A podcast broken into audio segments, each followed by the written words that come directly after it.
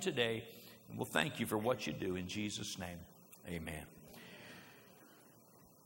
The last few years here at the bridge, it's kind of evolved where summertime, especially the month of July, has become a unique month for us.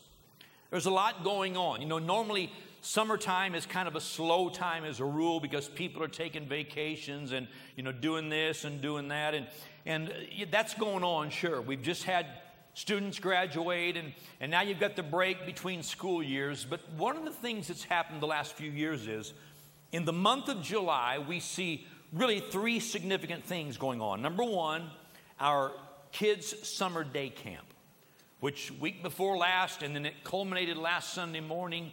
I mean, it was a great, great time. We had 600 and something kids gathered here. It was awesome all week long. And then last Sunday morning, I was so pleased and so proud of, of our kids' worship team up here, leading worship on Sunday, and Pastor Jeremy sharing God's word to us. It was just a great, great Sunday. And then in a couple of weeks, our high school students will be going to summer camp. Now, one of the reasons why we do kids' summer day camp here at the church is that camp has gotten really expensive. I mean, it's expensive to go to camp. We had 600 and something kids, but let me tell you something. It's pretty cool. It costs what, almost $300 to go to youth camp now. We've got 60 something kids and leaders going to summer camp here in about two weeks. Isn't that awesome? It is, whether you know it or not. Maybe. I know some of you are still stuck on $300 and you're still trying to get past that. But the point is, kids are excited about God. Teenagers are excited about going to camp, hanging out with each other, and worshiping God and learning about God. It's, it's just an exciting time of year for the church. But, but today, I, I want to share some things in conjunction with this and, and I'm hoping that every mom and dad, or mom and dad to be down the road, every grandpa and grandma can today wrap their hearts around what God is doing here in our church. And today I want to talk to you about generational faith. Generational faith. And you know, in, in about three weeks now, We'll be having what we call our back to school bash. It's actually in August, but we prepare for it for months leading up to August. But the first Saturday in August, we're going to pass out about 2,000 backpacks to families in need.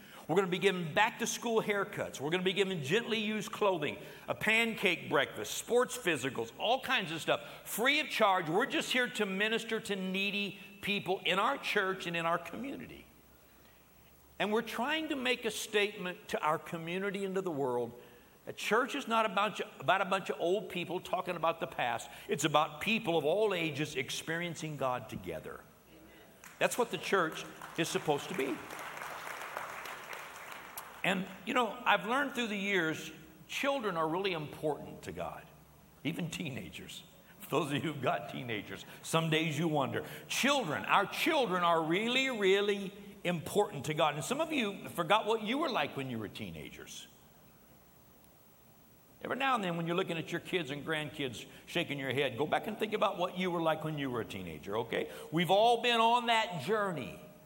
But our children are important to God. And the Bible gives us some guidelines about raising our children, about parenting, about the church as a whole, about structuring our lives so that God works in our lives and then we pass it on to the next generation. So today, I want to share some thoughts from the book of Judges.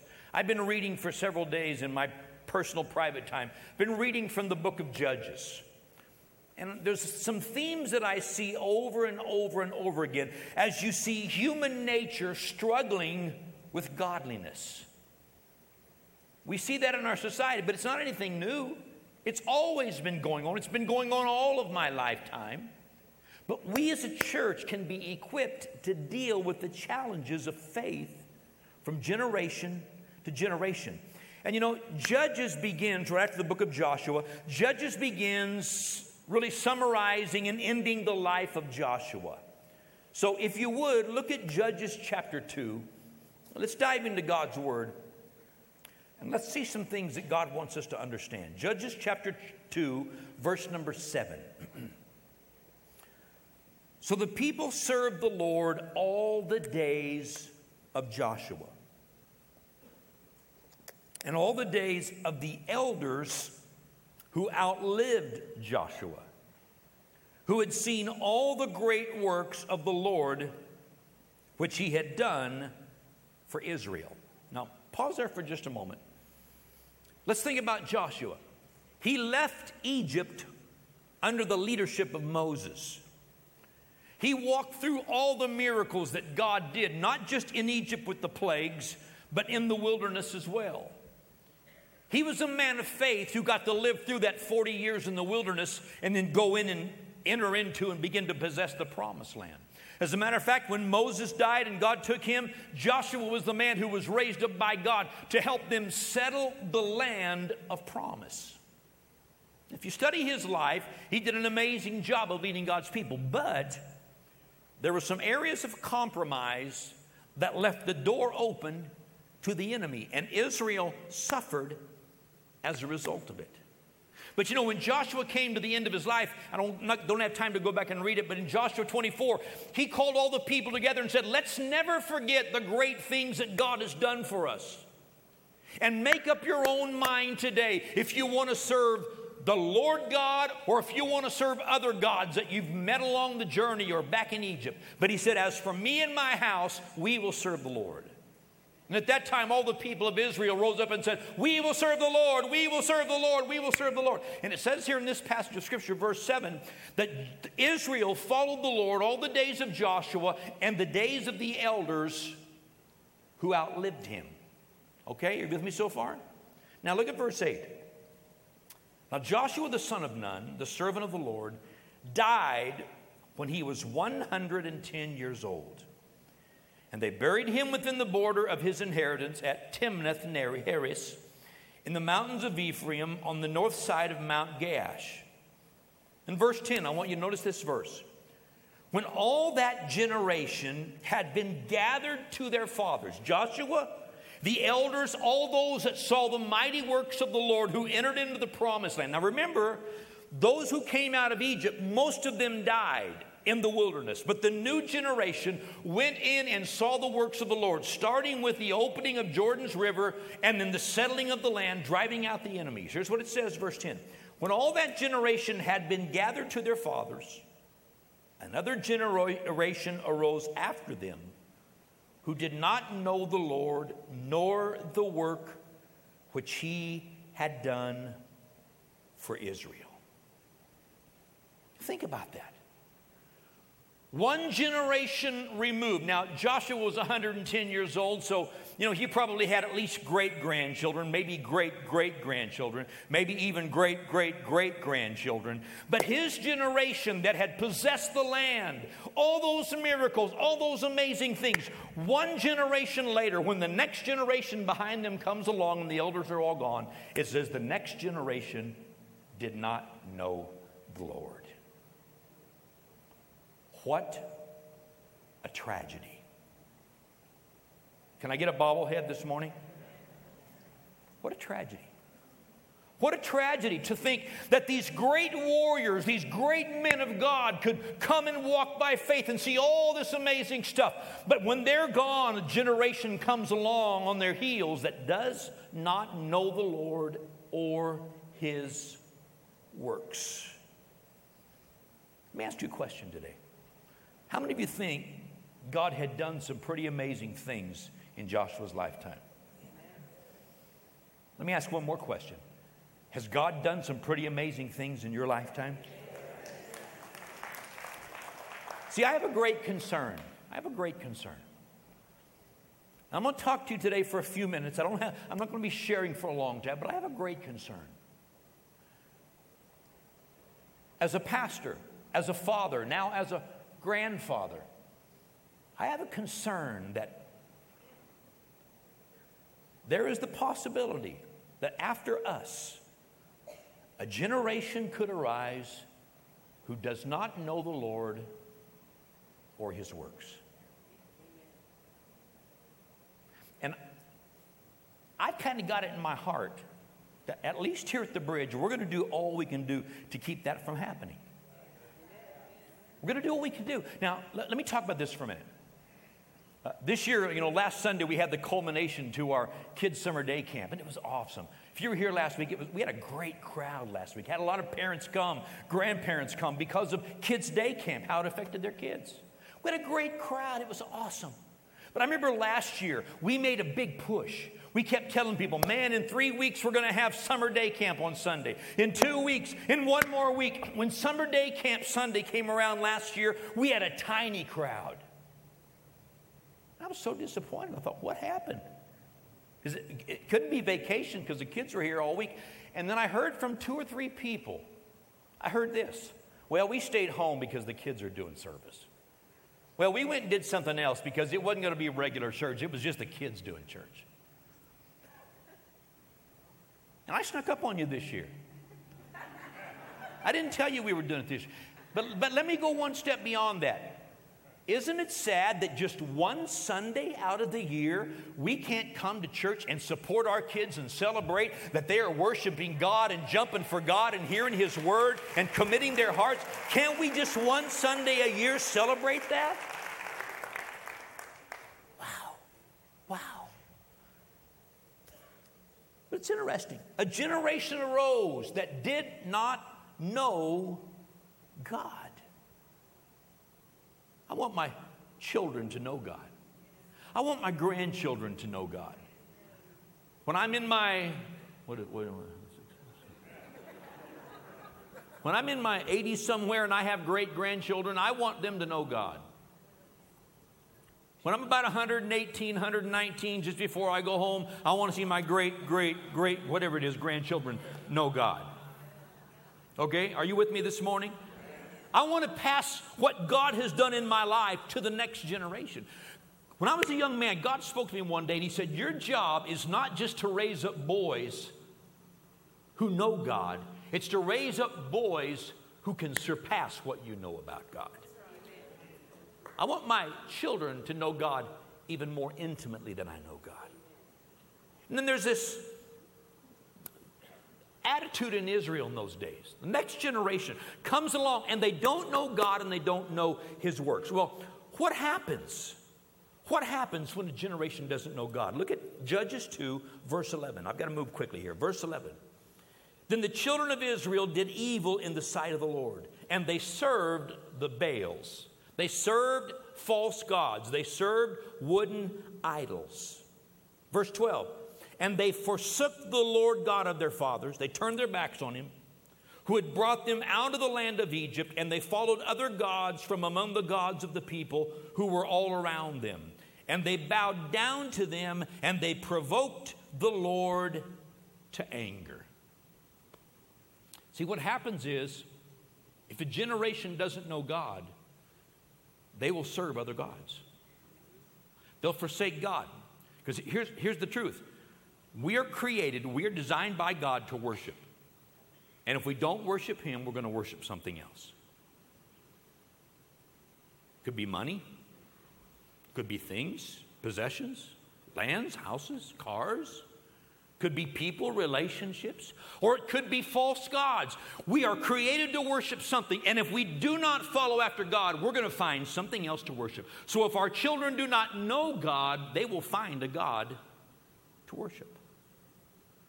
And it said it provoked the Lord to wrath. God was angry that a generation didn't know, didn't consider, had no thought of who he was and what he was. So they went and found false gods, gods that were not even gods, just idols. And they made them the gods of their lives. And they bowed down and they worshiped. Here's what's sad. If you go through the book of Judges, just the book of Judges, this doesn't include all the rest of Israel's history. Just the book of Judges, seven different times in the book of Judges, it says, A generation arose who did not know the Lord, and they did evil in the sight of the Lord. So, the reason they call it the book of Judges, God would send a spiritual leader, a judge, to judge Israel. Because here's what happened every time people fell away from God and worshiped other gods, God's hand of protection was moved off of their lives. Now, let's read a little further.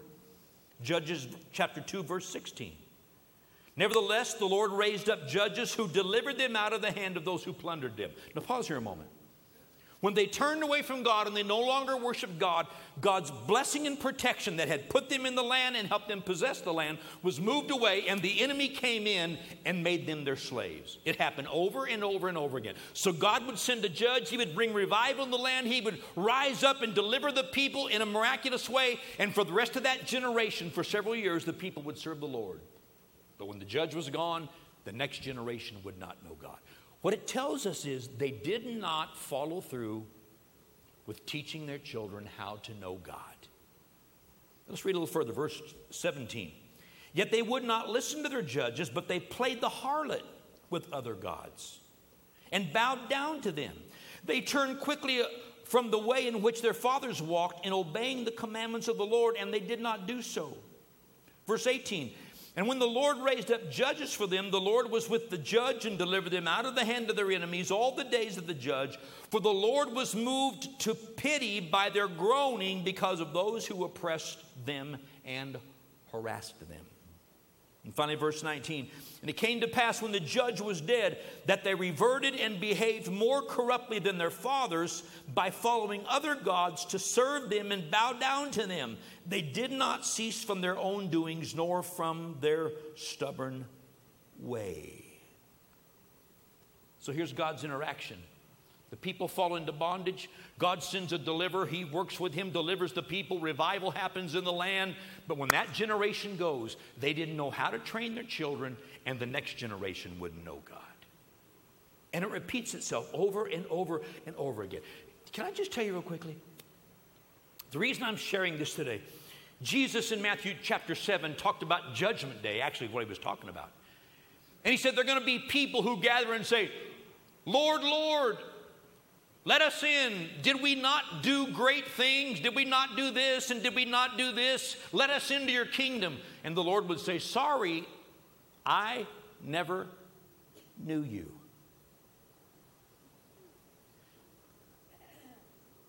See, Jesus went further and said, He'll call them workers of iniquity. In other words, you live wicked lifestyles, but while you're living this wicked lifestyle, while your heart has not been changed, while you've not been removed from the old life and had your sins washed away and your nature changed, you've lived this horrible, ungodly lifestyle while you've claimed the name of God. But He said, You know what? You never really knew me. So move away. You say, why you share that today? Because there's a difference between knowing about God and knowing God. That's why there are theologians that you can listen to today who will tell you everything in this book is false. There's no, there's no miracles, there's no wonders. Jesus wasn't really the Son of God, He didn't really do this. The reason being is they know about God, but they don't know the God of the Bible. There's a big difference. And our children need to know God, not just know about God. So, what do we do? What do we do? In that same chapter, Matthew 7, that I referred to a minute ago, Jesus talked about a wise man. He said, You want to know what a wise man is? A wise man, listen closely. A wise man is one who hears my words and then does them.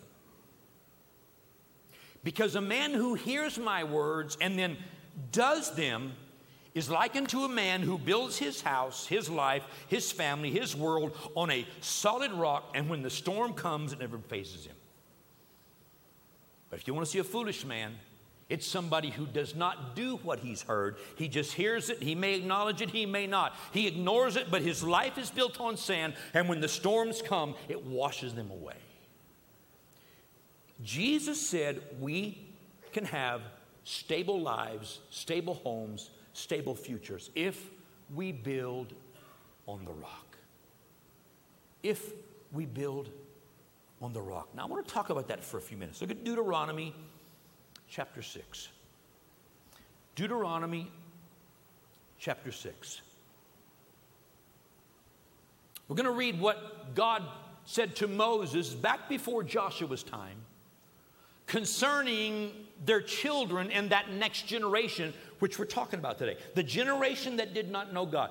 This is what Mo- God said to Moses about that coming generation. Deuteronomy chapter 6, verse 1. Now, this is the commandment, and these are the statutes and judgments which the Lord your God has commanded to teach you, that you may observe them in the land which you are crossing over to possess, that you may fear the Lord your God and to keep all of his statutes and all his commandments, which I command you, you and your son and your grandson, all the days of your life, that your days may be prolonged. Can I open your eyes to something today? Did you know God's Word has commandments? See, we're living in a generation now that thinks God's Word has some suggestions. God didn't give us suggestions, He gave us commandments. He said, Here's what you got to do. If you do this, this is going to happen. If you observe this, this will happen. If you do this, this will happen. If you don't, then you're on your own. I'm going to tell you something. Raising children, raising grandchildren today, we do not want to be alone. We need God's help. They're being attacked from every angle. Everywhere you turn, it's ungodliness. You hear this. It's anti God this, anti God that. Don't believe the scripture. Don't believe that. Don't believe what you've been taught by your parents. Don't even believe that there are concrete values. Don't believe any of that. Don't believe it. Just believe that God is up there and He's happy and He just can't wait for this life to be over because none of this matters. It's the attitude. Now, let me read a little further. Look at verse number four. Hear, O Israel, the Lord our God, the Lord is one. You shall love the Lord your God with all your heart and with all your soul and with all your strength. Verse 6 And these words which I command you today shall be where? In your heart. Verse 7 You shall, come on, read out loud. You shall teach them you shall teach them diligently to your children, and you shall talk of them when you sit in your house, when you walk by the way, when you lie down, and when you rise up. You shall bind them as a sign on your hand, and they shall be as frontlets between your eyes. You shall write them on the doorposts of your house and on your gates. Now, let me talk to you for just a couple of minutes here about these verses. God was speaking to Moses and his generation. Joshua was in that generation. He became the next leader, and Israel followed God all the days of Joshua. But when that generation was gone, the next generation did not know God. Here were the instructions God gave them. First of all, notice you got to love the Lord your God with all you've got. How do you love God today? I love Him on Sundays. Average churchgoer in America today goes to church 1.3 times a month. How do you love God today? I love Him 1.3 times a month. Do you love God with all your heart, your soul, your mind, your strength? Do you love God with everything, or you just have some fire insurance because you don't want judgment down the road? There's a big difference. There's a big difference. Well, I don't want to go to hell, so I'm going to believe in Jesus. That's not the call of God. The call of God is to know Him and become His children. Do you know Him? Do you know Him? The first thing is to love God. That's your first priority. Love God and put Him first. On the, the throne of your heart, the throne of your life, God is first. Then our next priority from Scripture, next priority, is to teach our children to follow God's instructions. There's, there's been a breakdown in the church world. I told you earlier, I'm going to talk to you as a, a dad, a grandpa, and a pastor today. I've been raised in church my whole life. There has always been a breakdown in the church. Now, I'm going to promise you, nobody here in this room is perfect. And if you're looking for perfection, you're looking in the wrong place. You need to look up. But stay with me a minute here.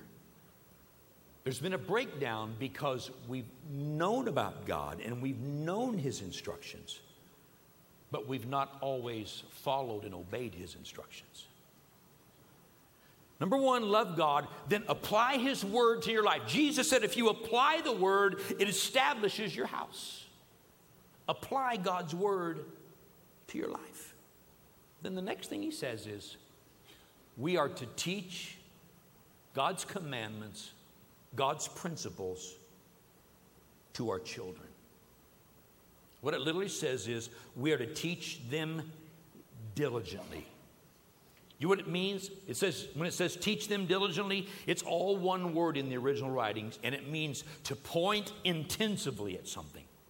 Teach them diligently. Point at it and point at it and point at it and point at it intensely until they finally get it and they finally understand it. But here's the flip side of it. Here's where we oftentimes fail from generation to generation.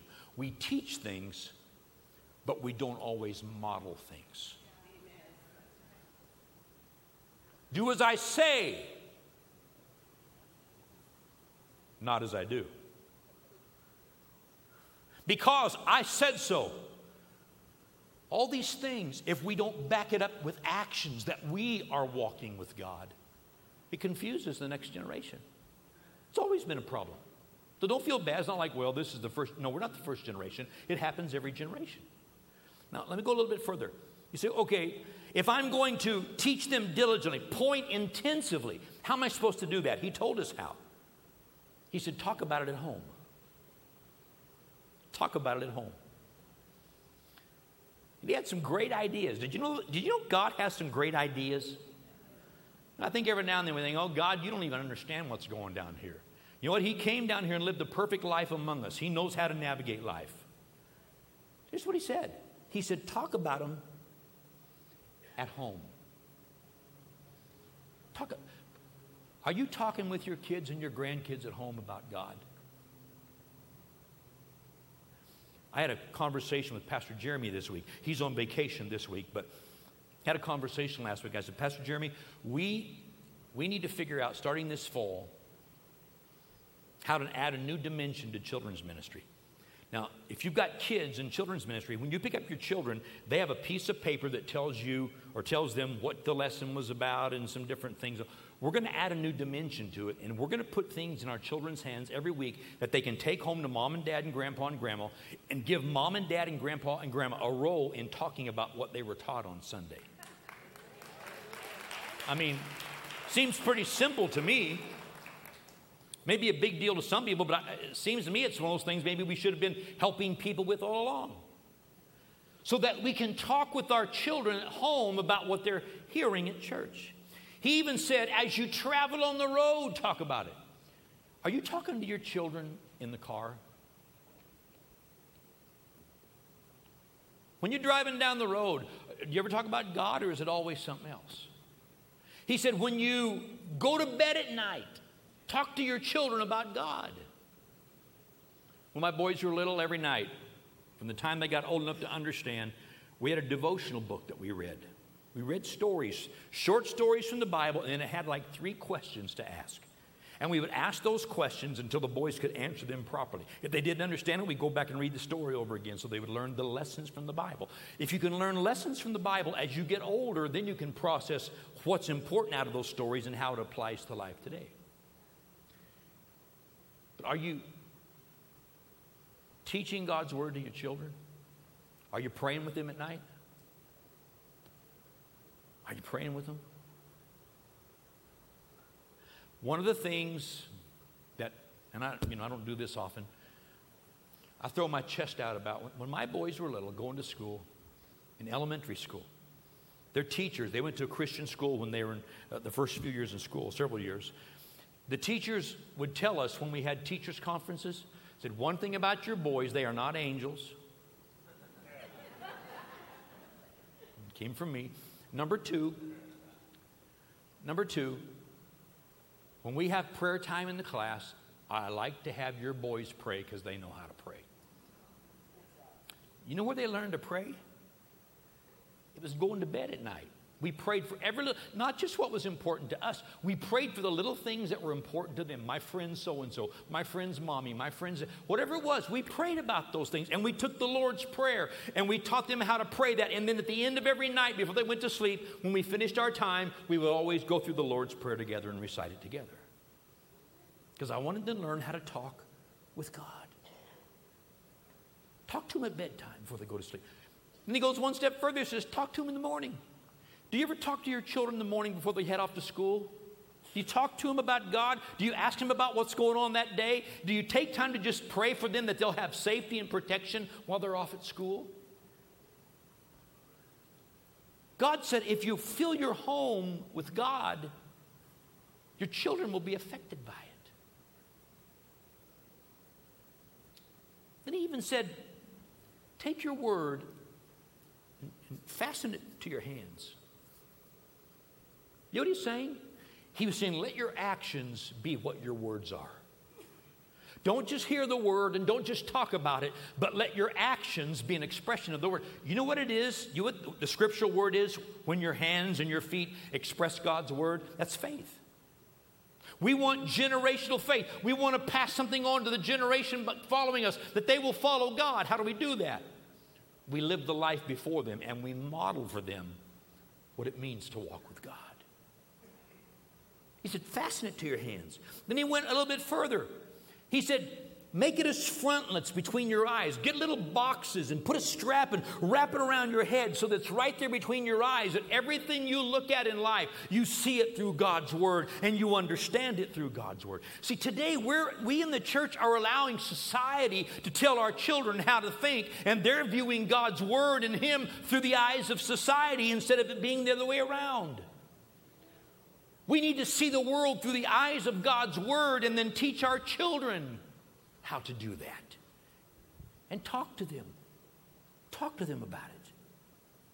And finally, he said, Write these commandments on the doorpost, the threshold that enters into your house.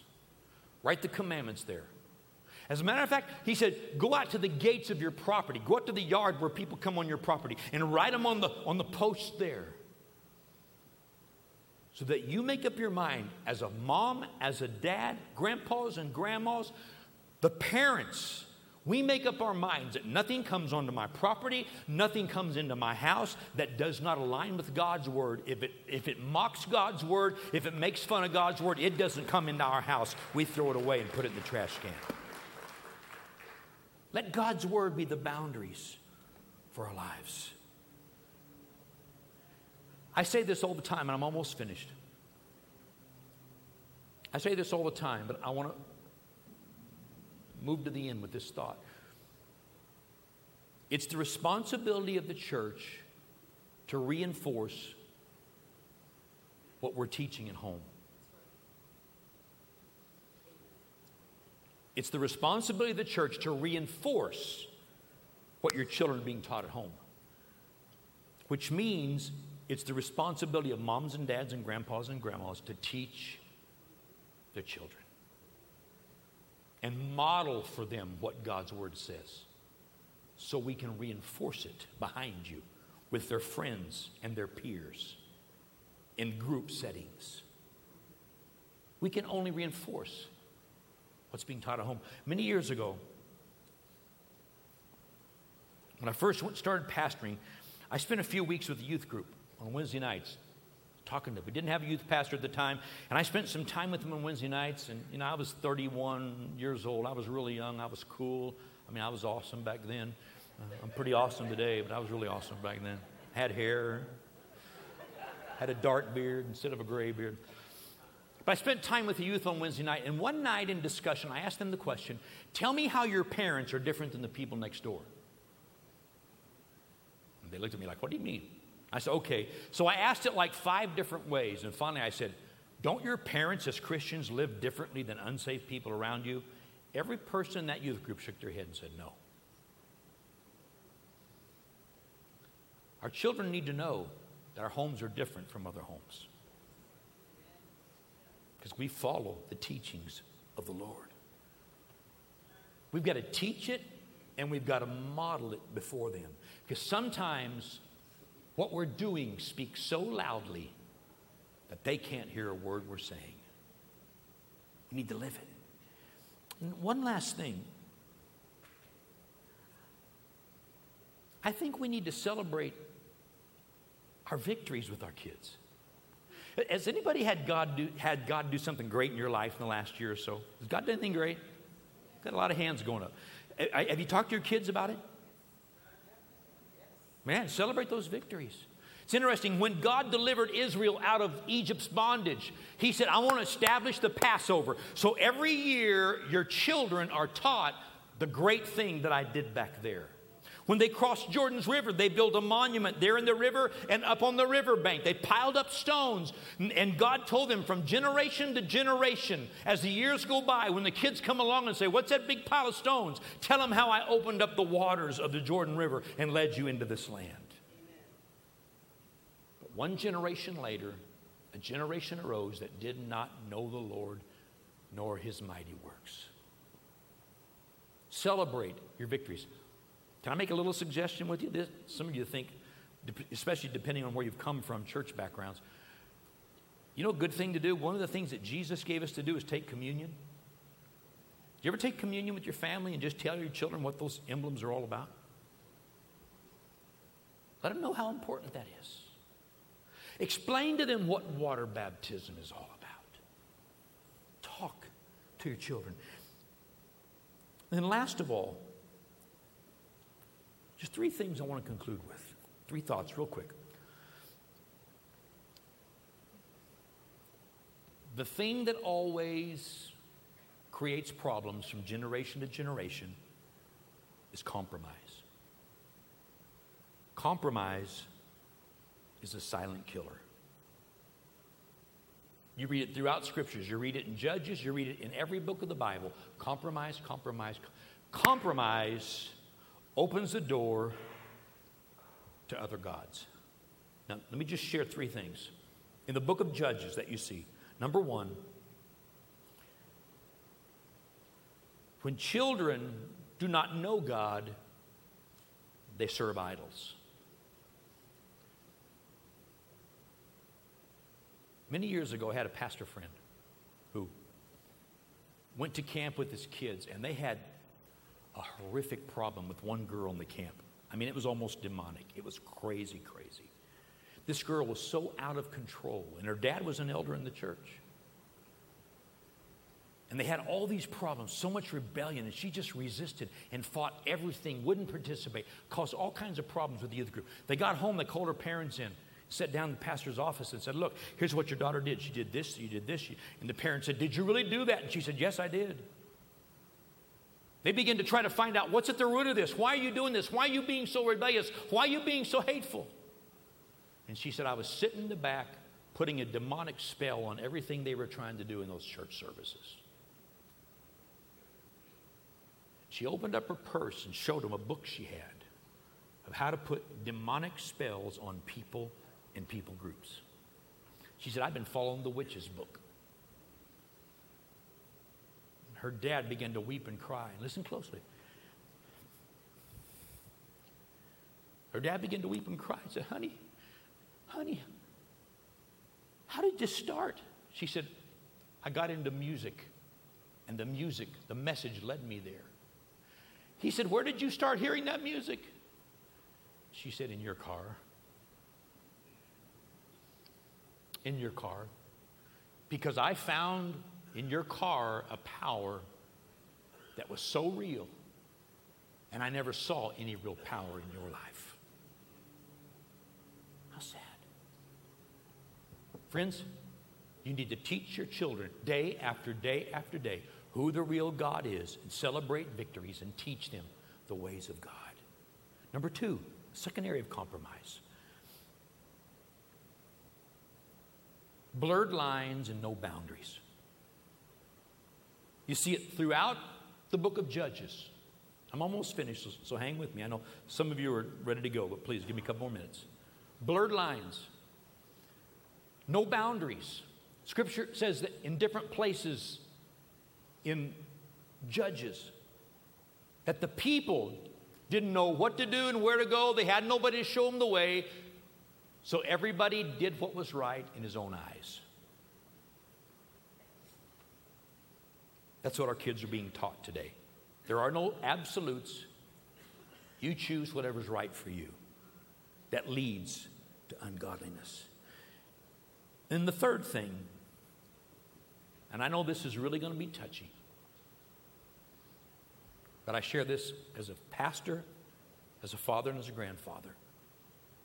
One of the commandments God gave to his people was do not allow your children to marry people from other religious backgrounds. I know this is a firecracker in our society today. All roads lead to God. No, they don't. It's not what the Bible teaches. Bible doesn't teach that. Bible teaches there's one way to God is through Jesus Christ. Amen. Now listen closely to me. God said, "Don't let your children marry the sons and the daughters of these other peoples who serve other gods because if you do, when that union comes together, they're going to bring all the gods together and they're going to be confused about it, and there's going to be such compromise that they no longer follow God. And it happened generation after generation after. Well, but that's Old Testament stuff. You know what the New Testament tells us? Paul said, 1 Corinthians, I believe it's chapter 6, he said, Don't be joined together with unbelievers. Don't get into contractual agreements. Don't get your lives wrapped around unbelievers because it'll lead you in a wrong direction. Don't be joined together. We need to teach our children. I know, I know, this is a fine line, and some of you are like, I don't know about this. You know, I'll give you the scripture if you want to hear it. If you don't want to hear it, that's on you. But here's the point you need to teach your children why they need to look for other Christian believers when they start dating, when they start choosing friends, when they start finding who they're going to run with. There are reasons why God's Word told us to be careful who you're running with. Amen.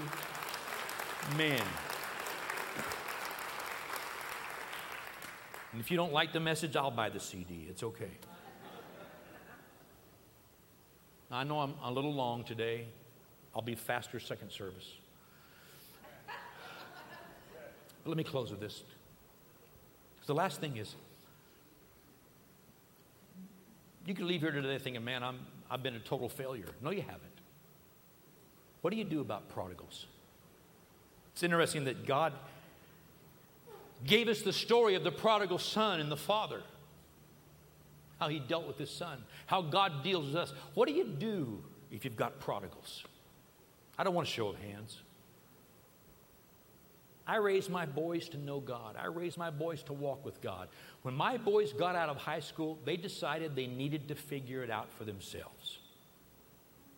Zach hasn't talked about it much, but he ran down the wrong road for a while. Zane ran down the wrong road for a while, for a long time. How many know Zane? A long, long time. But I want you to listen closer to me. I'm almost finished.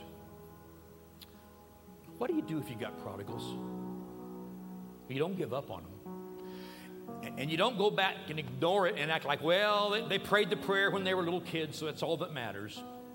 It's much more than that. What do you do if you've got prodigals? Here's what you do number one, you pray for them every single day. How do I pray? Let me give you three things. Pray a hedge of protection around them. Satan told God, Well, you got a hedge of protection built around Job. I don't have the time to teach on Job, but do you know what Job was doing in the first couple of chapters of Job? He was spending every day praying for his kids, offering up sacrifices because he knew they were out partying, not living right. That's what was consuming Job. Go back and read it for yourself. Pray for your kids. Pray that God will build a hedge of protection around them and keep them safe. That keep them safe. That even in the middle of all their foolishness and rebellion, they won't meet destruction. Pray for them.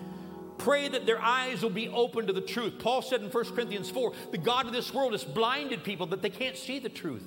Pray that they will see the truth. A third thing you need to pray is pray that God will soften their hearts. Hebrews 3 talks about rebellion in our lives. It comes because we harden our hearts against God. Pray that your kids' hearts will be softened. And I'll testify to this. Zach and Zane will never know how many nights we laid in bed in the middle of the night praying for them because we didn't know where they were, what they were doing, but we knew they weren't in a good place. Pray for your kids. Pray for your kids. God answers prayers.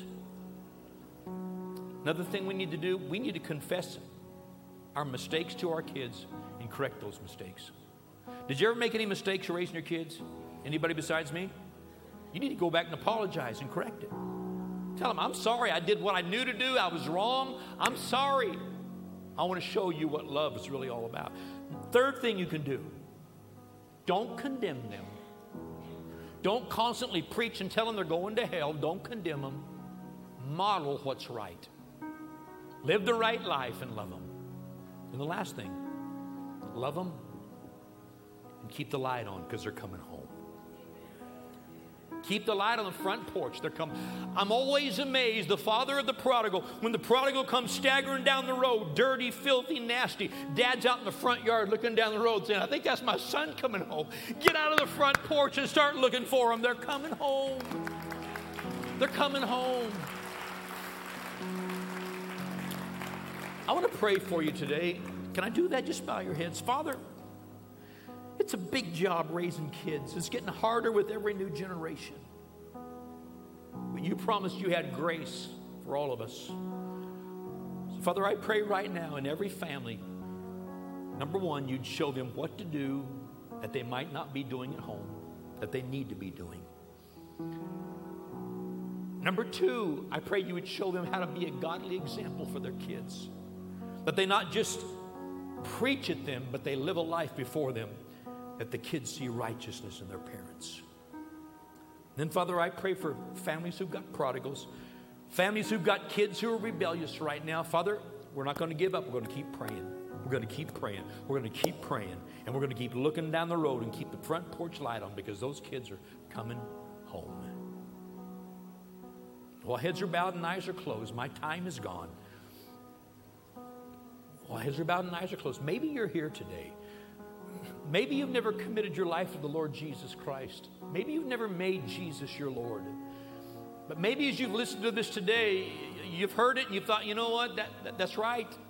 That's right. I, I need God to get involved in my life. I need my life to change and my lifestyle to change. I need God's help. Maybe you're concerned about eternity. If you die today, where do you spend eternity? You can begin to settle that right now opening your heart to God. And if you right now, if you feel the presence of God, something knocking on the door of your heart, that's God. He's simply looking for you to open the door and say, Please come into my life. Heads are bowed and eyes are closed. I'm going to ask everybody in the house, pray this prayer with me. Say, God, I need you. And I ask you into my life because I need you. Jesus, be the Lord of my life. Forgive me of my sins Wash them all away. I want to become your child. I want to know you now and forever. I believe Jesus is the Son of God. He died for my sins, was raised from the dead. From this moment forward, Jesus is my Savior, and I'll learn to make Him the Lord of my life. I will follow you. Now you are my father, and I am your child. Thank you for receiving me. Amen. Amen. If you prayed that prayer this morning, it's the most important decision you can ever make in life, the most important prayer you can ever pray. If you've been away from God and you've been the prodigal, welcome home. We're glad you're back. But this morning, before you go, we want to help you get started walking with God. We've got a little booklet, a little tool called The Next Seven Days. It's just got a little reading for the next week to get you started understanding God's plan, how He wants to be involved in your life. We want to give it to every one of you who prayed that prayer today. When we're finished in a minute, there'll be prayer teams here at the front of the building. They're here to pray with anyone for any need. If you just walk down to the front and say, Can I get the booklet? They'll give it to you right here.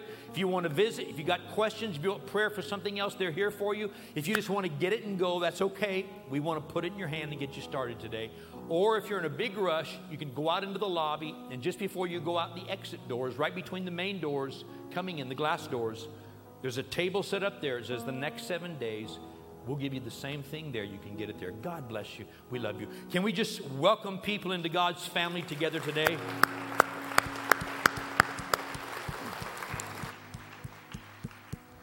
Awesome.